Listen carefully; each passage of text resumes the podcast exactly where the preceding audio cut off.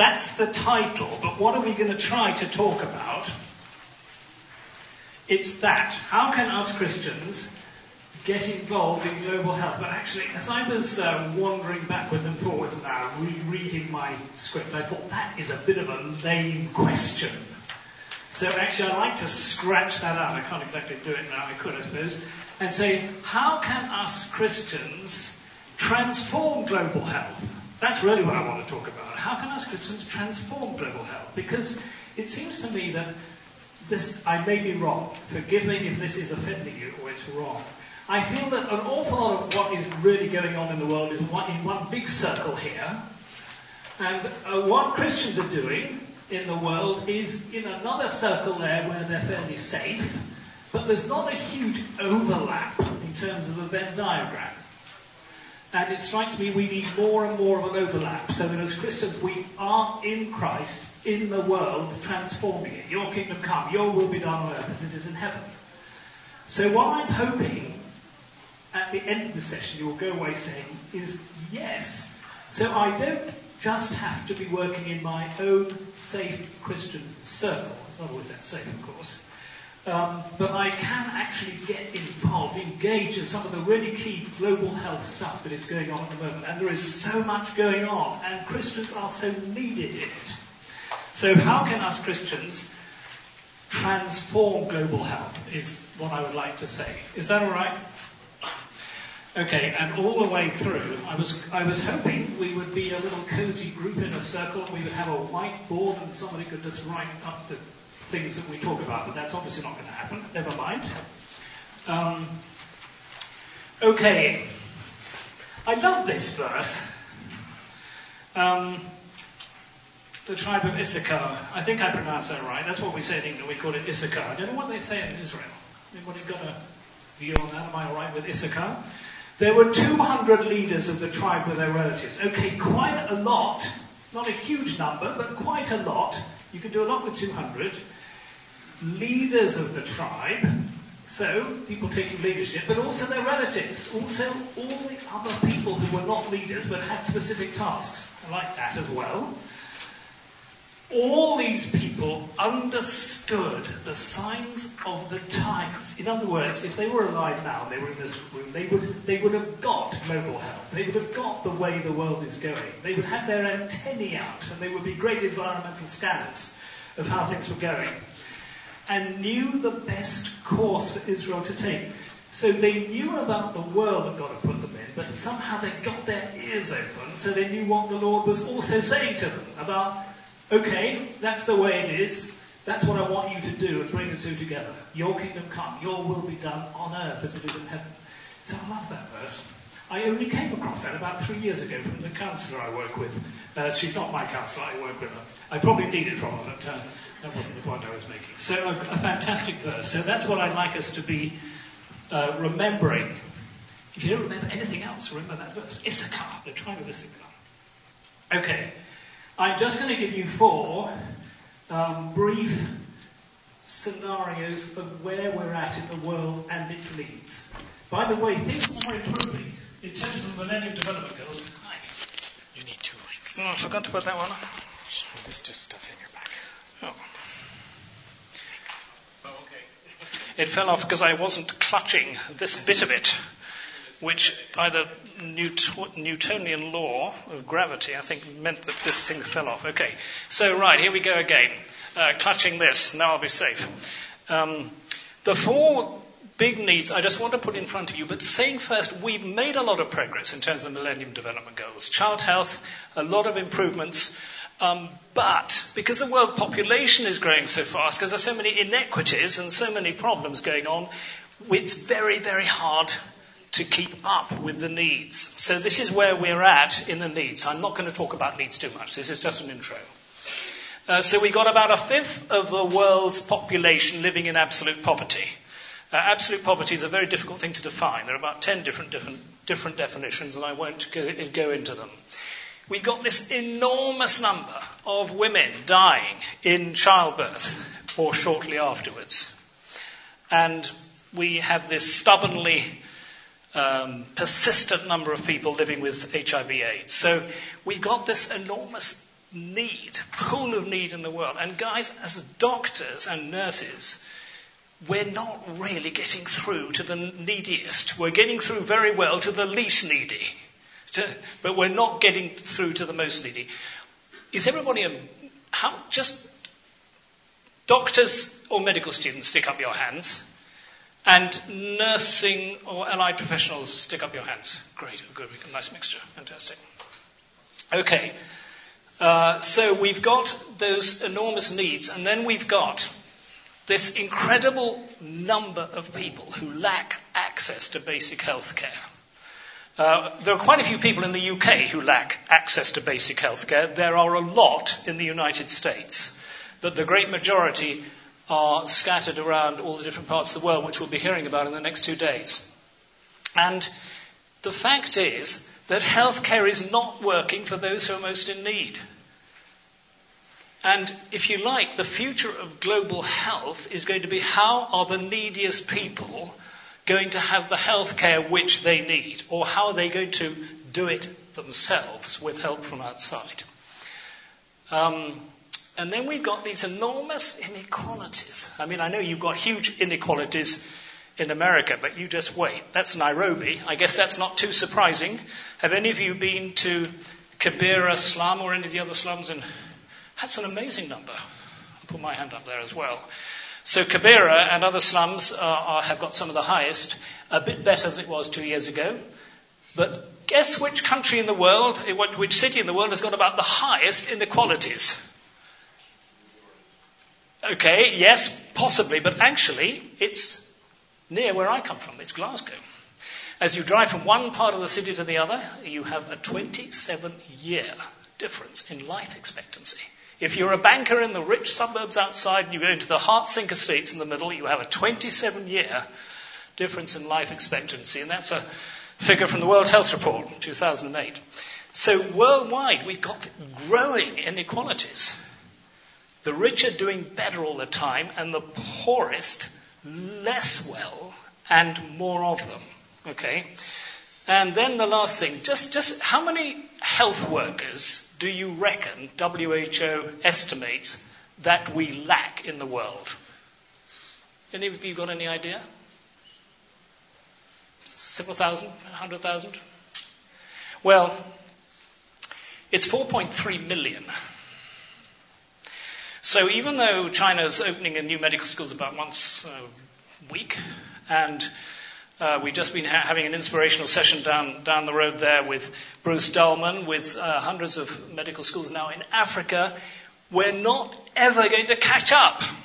We are never going to have enough doctors to do health care for the people who need it most.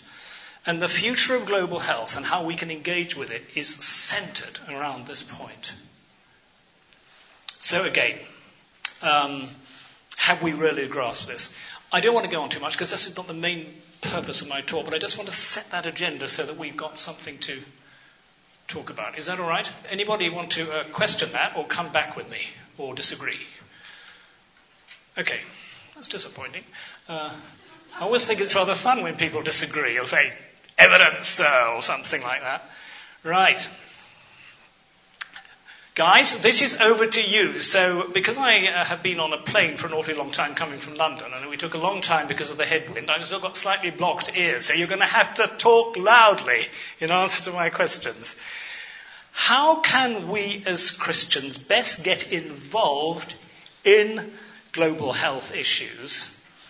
And how can we help to transform the world? Any, any thoughts about how we can, how we can engage to put right some of those amazing statistics we've just seen. Get involved with education. Say, say that again, Jim. Get involved with education. Okay, medical, medical, medical education. Say a little bit more about that because I know you, you've been doing that all over the world. Just, just uh, 30 seconds, Jim, on, on an answer to that. No, my, my bias is that I think medical education is the future of mission, where we can train people and influence a whole generation Absolutely. It's, um, it's this whole idea that if we, if we just try to do it all, all ourselves, it's like emptying the ocean with a teaspoon. But actually, if we turn off the tap of ill health by educating other people who can educate other people who can educate other people, then we're starting to prevent illness, then we're starting to really make an impact. So thank you for that. Any other thoughts? Yes. Literacy training and combined with teaching good health behaviors. Okay. So adult literacy, female literacy, child literacy, all those things, and then teaching people how to be healthier, but also leading to behavioral change. So, any clever psychologists or sociologists who know how to change behaviors by saying magic words to people, please stand up because it's not just health information and education, it's behavioral change. It's I won't have that cigarette, I'm not going to have my next drink. Uh, I am going to just smile sweetly at my partner, even though I would like to hit him or her. So it's the behavioral change. Okay. Uh, any other thoughts? Thanks. Keep them flowing. Yeah.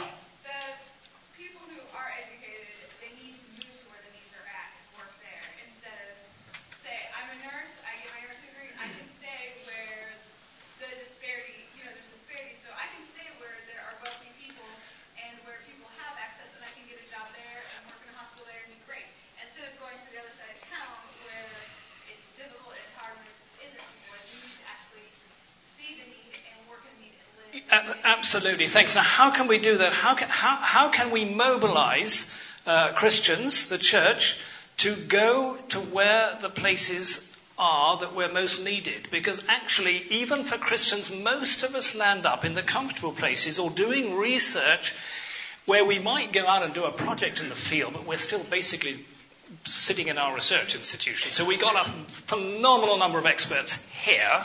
We got a very, very thin tube going down to an enormous number of field needs there. So we've somehow got to break open this tube and have much more flow. So that's a fantastic, a helpful thought. Any other thoughts about this? Yeah.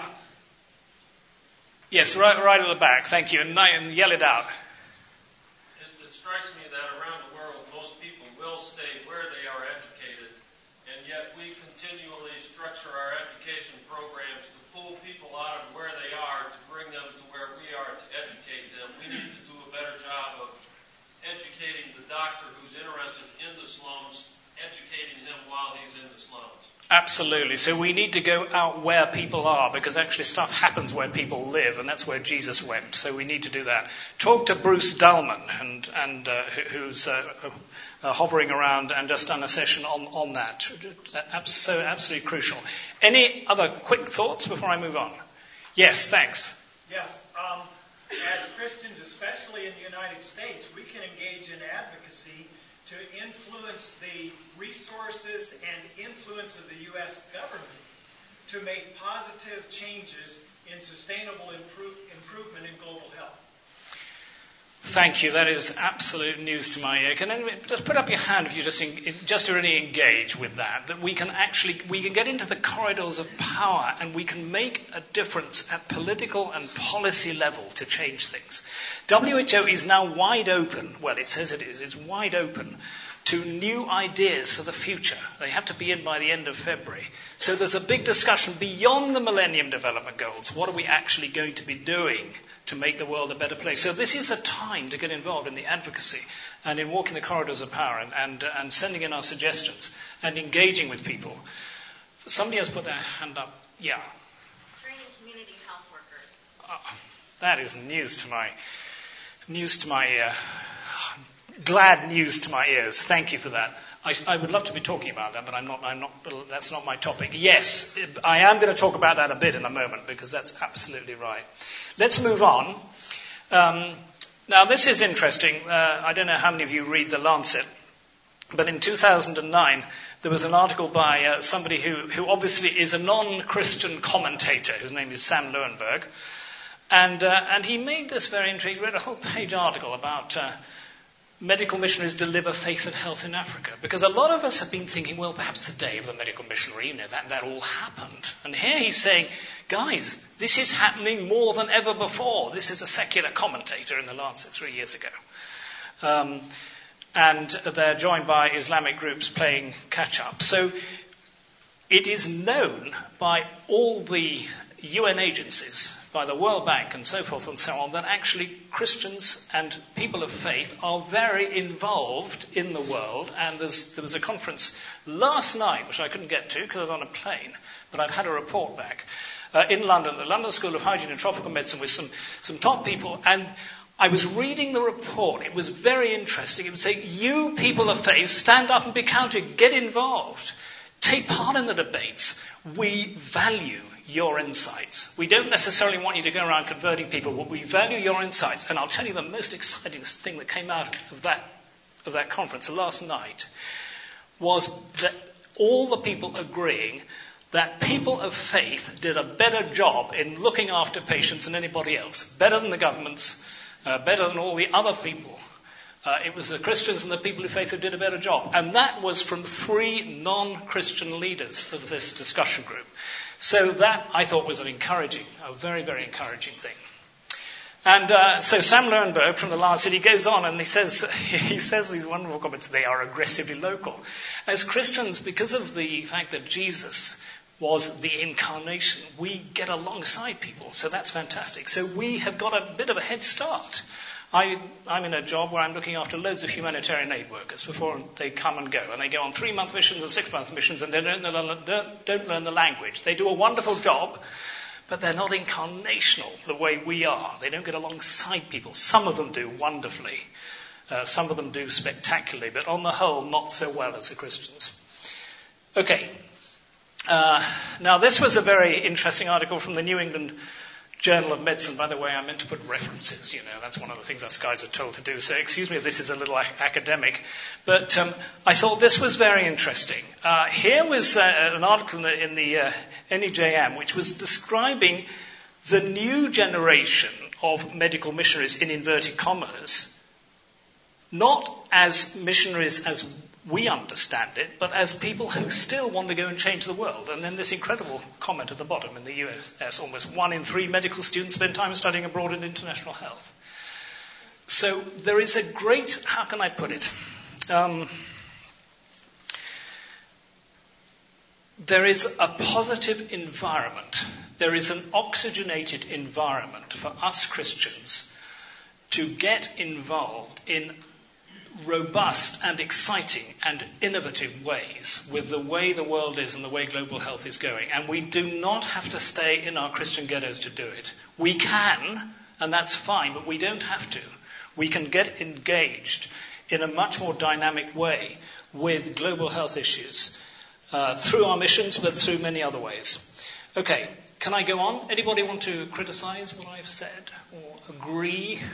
Does anybody strongly disagree? In which case they can put their hand up. No. But you wanted to say something, yes? I was just curious, do you see this as an area for um, Christians to get involved in, like medical students, um, spending time in international health? Because as a medical student who has done um, secular missions abroad, I'm wondering, like, how can Christians, like, fall into that well, it's very interesting. I, um, I'm finding in the, in the UK there are just an incredible number of people in that last category, and an incredible number of Christian medical students and nursing students who want to go abroad and change the way global health is. But you know, 10 years ago, there was a survey, and, and, and there were 100 people who at a Christian Medical Fellowship conference wanted to do it, and 10 years later, only one had done it. So, guys, if you feel God's calling you during this conference, Go home and light a candle and don't let it go out to remind you that if you made that pledge to God, don't let something else blow it away like boyfriends, girlfriends, posh cars, mortgages, uh, wonderfully high, highly paid rates of neurosurgeons, or whatever. Or just being worried about the world, way the world is and our relatives are. We need to stick onto that call.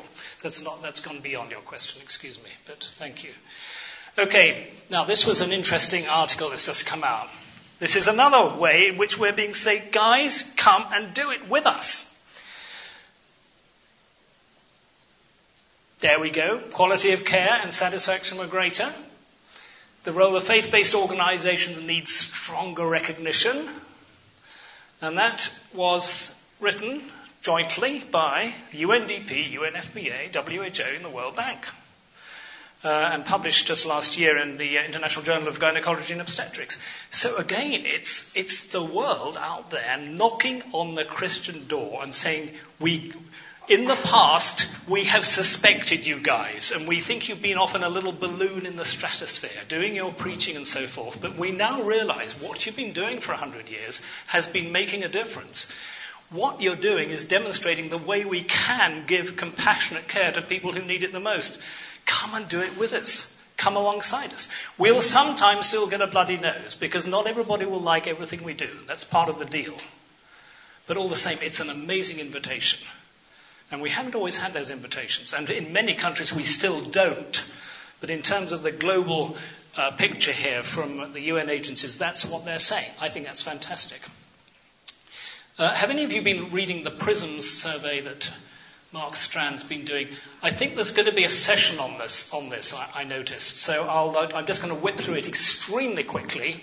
Uh, that currently, uh, largely American medical missionaries um, are, uh, that, that's the sort of breakdown of what, sorry, breakdown isn't a very good word, is it? That's the sort of description of what they're all doing. But there's a marvelous last. Hi guys, thank you. We how much have you missed? Well, don't worry. I saw that the registration lines were very long downstairs, and I thought, my goodness, that's a, shame.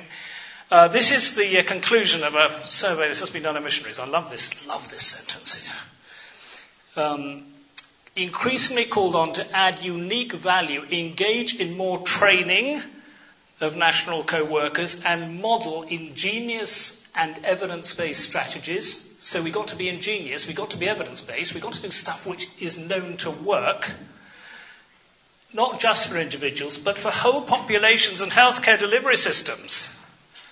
That is a real call, isn't it? That we're meant to get involved like that. So that comes out of the Christian Medical and Dental Association. Fantastic. So that's, I, I love reading it. I only read that yesterday. I thought that's tremendous. Right.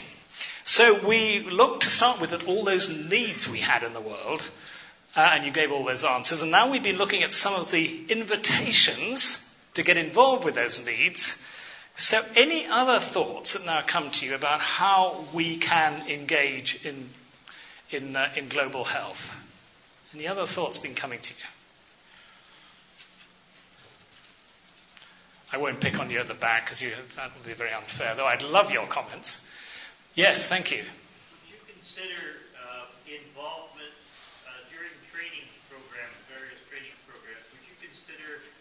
wisdom of uh, involvement in inner city healthcare uh, programs where they can people can have a cross cultural experience and understand uh, health related issues that frequently are similar to third world two thirds world Absolutely. Have any of you had experience of working in a, in a seriously cross cultural situation within your own country, within the United States? Yeah, you have at the back. Yeah, thank you. I think it's a fant- I think it's a fantastic, uh, fantastic idea and a, and a, great thing to do. Interestingly, a, a lot of my uh, friends in London will say it's much more difficult to work in some of the really difficult parts of London, uh, especially in southeast London where we've got a lot of gang warfare going on at the moment. It's much more difficult and more dangerous uh, to, to walk to work at street level there, even in simple healthcare and soup kitchens, than it is in many parts of the world. So I think, yes, it's a very good way indeed, and actually perhaps we're meant to be doing more of that. We're meant to be doing more of the percolation of our own inner city areas. And I say that as uh, coming from a country where, you know, we have a national health service system which 90% of the people think is great, but we still have great areas of deprivation. So yes, I do indeed think that's a great idea. Any other thoughts from the invitations that are coming? Yes. Well, perhaps you're going to address this, but my experience was years at a mission hospital, working with government health folks from that from that base, no problem. They respected what, what we had to offer and what we had to contribute. Speaking personally, a recent effort to become involved in a secular global health organization was stymied on the front end because of issues of uh, reproductive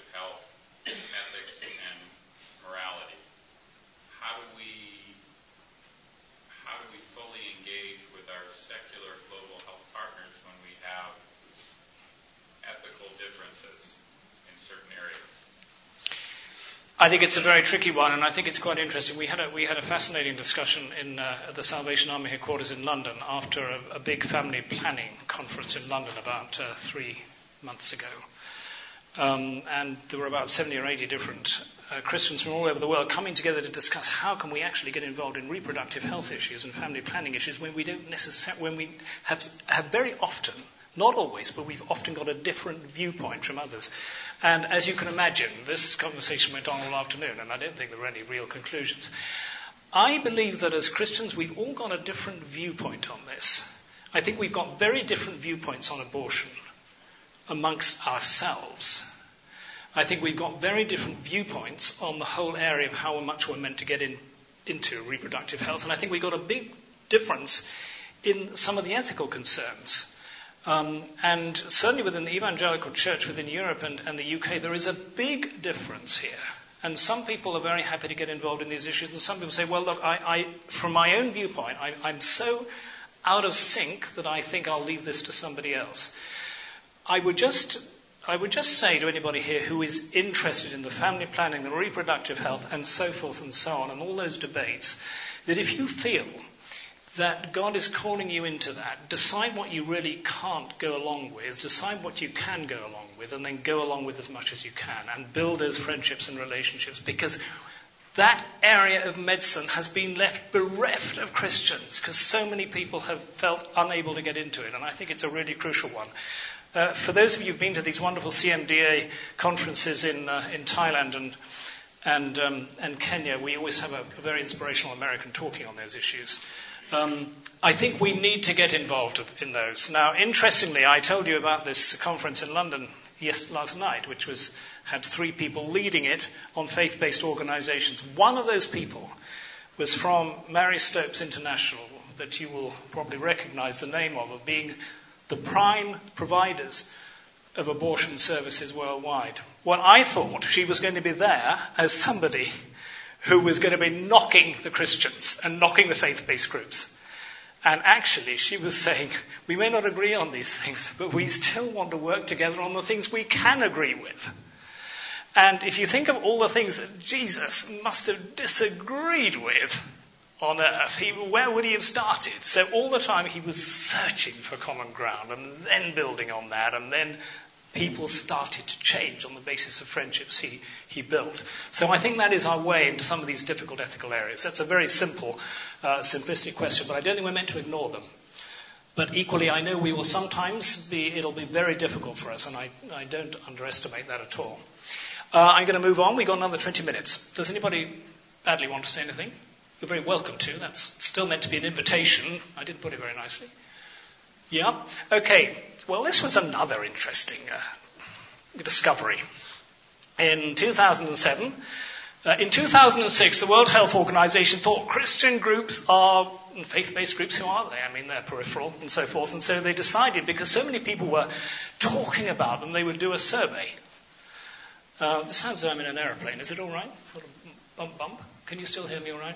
So they did the survey, and uh, this was the amazing discovery and uh, this has been requoted many times, um, that uh, by the grace of God, we've been serving the world quite well with the Lord's blessing and power and compassion for the last 200 years. So there's more of an opportunity to do it now. Uh, and there was a, an amazing consultation that I was privileged to be at on that very topic. This was back in 2007. And all the things that came out then are being said again by people to us now. This is what, as Christians, as mission agencies, as people of faith, uh, we're meant to be doing. And interestingly, your, your comment about how easy, it, how difficult it is to get into the reproductive health, they should not be intimidated uh, we, we will be sometimes, but actually the danger of, of, so often for us is we, we do feel a bit intimidated as Christians, and therefore we prefer to withdraw rather than to go forwards. That's a very, very general statement. Um, so let's, let's dare to go in and actually be a bit intimidated sometimes.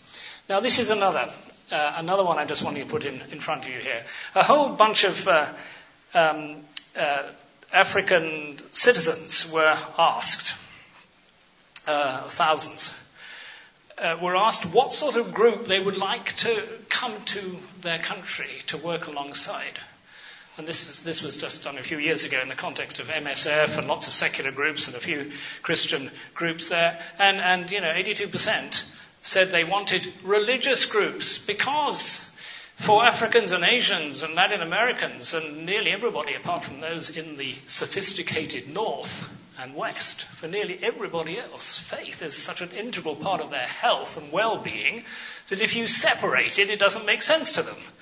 So here we've got an invitation from the people themselves saying, you love God. Fantastic. That gives you a head start to come out and work with us and alongside us.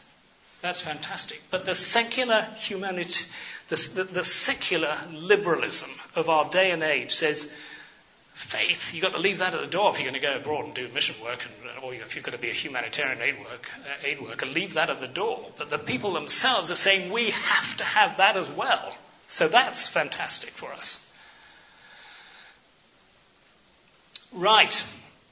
Um, now, I just wanted to, uh, at this stage, say we've been talking a lot about how we can engage with global health needs. Guys, have you thought about the role of the church in this? Not of the mission, not of the paramission group, not of the faith based organization, not of SIM and AIM and all these other wonderful organizations that I've been involved with over the years, but the church, the church congregation. Uh, down the corridor, Terry Dalrymple is giving a talk I would love to be at, all about CHE, Community Health Evangelism. A vision to work alongside 100,000 churches. Tearfund UK has got the same vision to work alongside 100,000 churches because nearly every community in the poorest parts of the world has got a church or in an Islamic country a mosque.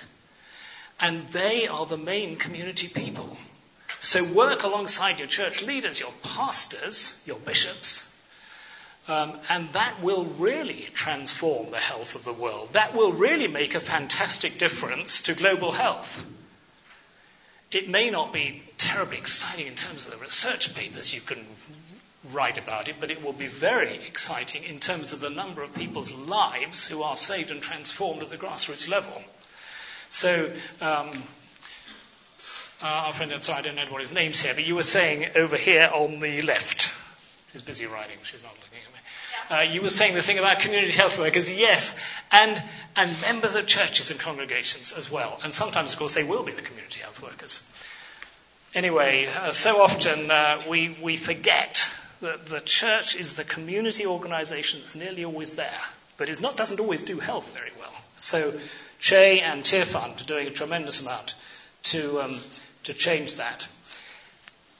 Okay, so a little bit more information here now. We got another, we got just, ooh, horribly little time left. Ten minutes. Any further thoughts before we just wrap up? Yes.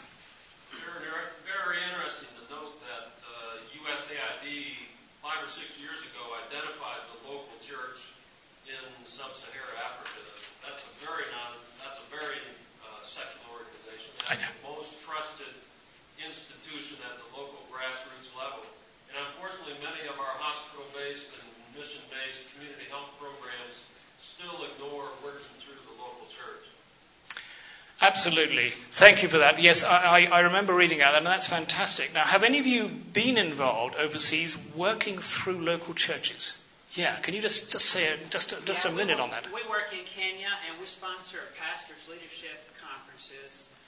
And through that process, we get contact information with pastors from like thousands of pastors, and we're creating a network where we can disseminate, you know, what kind of medical care we have coming on a team. So we've got the churches as the first line of, of getting that information out into the communities. That's fantastic. Can you tell us what that organization is called? KenyaRelief.org. Okay, KenyaRelief.org. Did you all hear that? So that was a way of mobilizing pastors in Kenya. That's fantastic. Thank you for that. Has anybody else had any experience of uh, working with churches themselves, church congregations? Yeah. We train community health workers and we actually go out and do clinics in communities with churches from established communities, and later on, the people that have gone with us actually go back into those communities and plant churches because the doors have been. Okay, fantastic. Okay, so that's a, that's a wonderful model. Yeah, I like that. Thank you.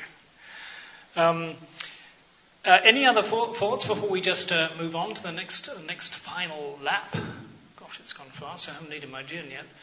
Uh, any other any other thoughts? Well, I'm just going to stick this slide up to stimulate some thinking, and we've got a few minutes just to think about this. This slide is meant to be very busy and very confusing, and you're meant to sort of screw up your eyes saying, What's all those words? But I want you to just spend a minute or two or three slowly reading this through in case it inspires new ideas. They may not be the ideas that are in your head, but they may inspire some. So, these are some of the different things we could get involved with now in, in, in, uh, in global health.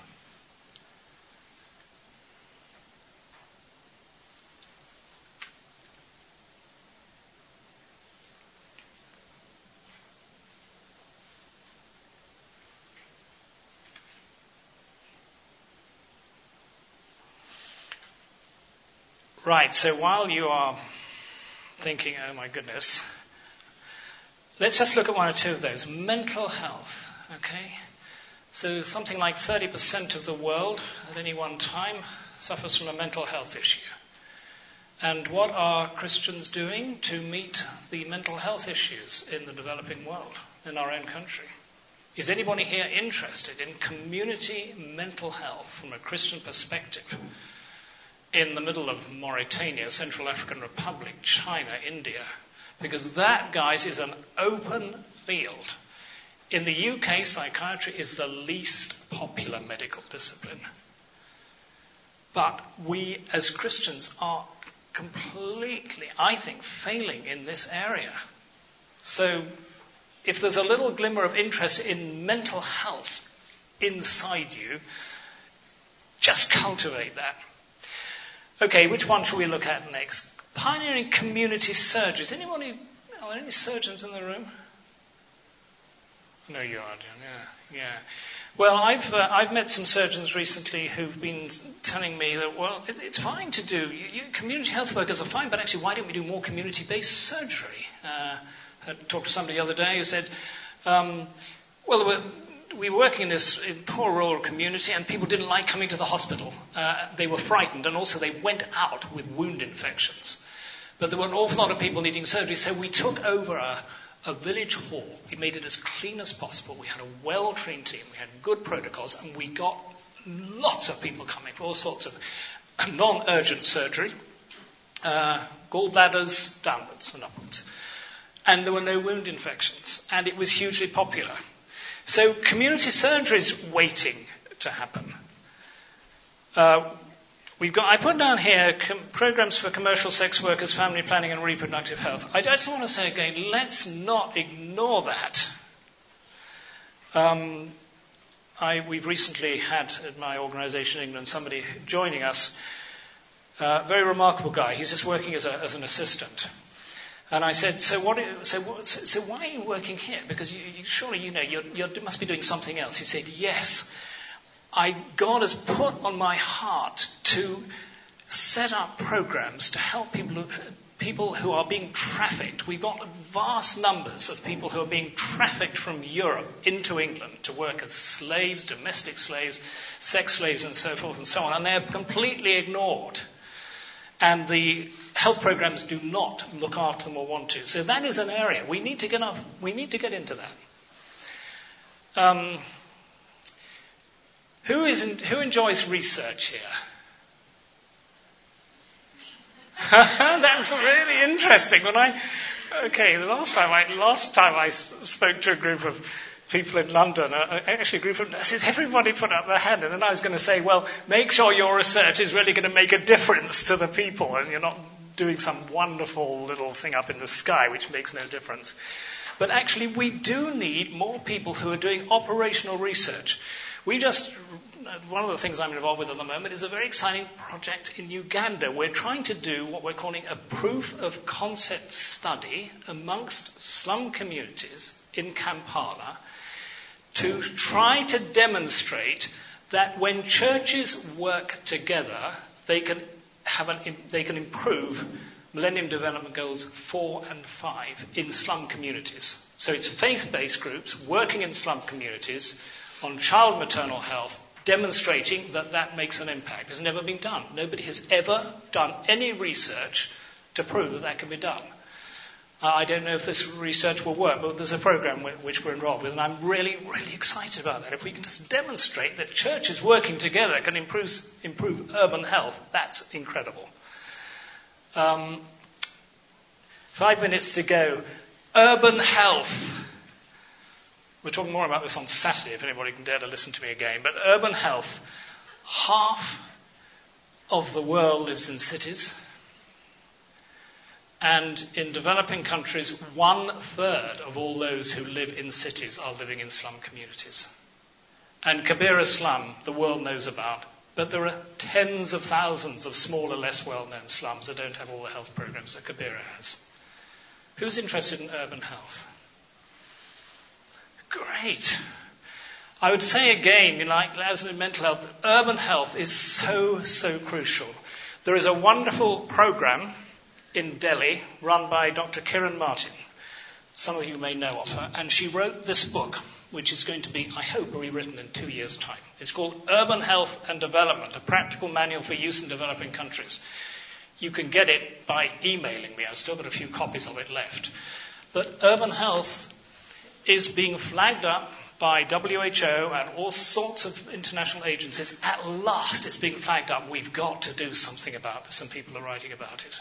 It's very difficult, and it's not as romantic as working in that, those beautiful mountain areas that I worked in in the Himalayas, uh, but it's so needed. Just uh, any of you here, shout out one of those things that just grabs you, or something else that God's put on your mind. Yes. Something that we've been involved with at NEI the last three years that is a huge group are children with pediatric neurodisabilities. And particularly in developing countries, they're hit at home there is nobody who wants to take care of them, and we we've done a course now in Kenya for two years. Uh, we did one in Ukraine and Kazakhstan. We've had four more uh, invitations to do that type of. Fantastic. Thank you very much for that. That's, that's wonderful. Has anybody been involved, or is anybody involved at the moment in, in any disability related ministry? People with physical, thank you. Great. Just, just tell us briefly what you're doing. Yeah. Oh, um, I've, I've been, uh, I, I, I used to live in China, and so I was working with um, children with disabilities. Oh, fantastic. Okay, great. Thank, no, thank you. Sorry to pick on you back there. It was really unkind of me. Um, anybody else been involved in disability-related programs? I, I, won't necessarily ask you to say what they were, but you have been. Okay. Um, I used to work, as I say, in the Himalayas, and we've got a, a, a group of uh, programs that are all coming together and they've been asked by the government of India to actually survey to find out how much disability there is in the villages disability, physical disability, mental disability, blindness, hearing impairment. 30% of the population in those Himalayan villages have got a defined disability, and the government is doing nothing for them. And the communities are not doing much. But the Christian health program programs coming together and being supported by the government and being funded by the government are starting to meet those needs and doing the education. So disability is a huge new area of global health, and it's a, just the thing as Christians we should be involved with, but we need to think creatively how to do it. Does anything else spring out from that list for any of you?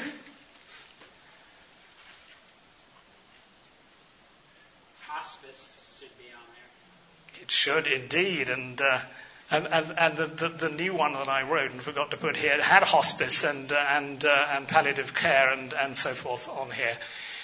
We are finding increasingly that populations are going to be getting ancient throughout the world. But where is the palliative care? Where is the home based care? Where is, where is the skill in communities to know how to best look after the elderly who will be eventually dying from non communicable diseases.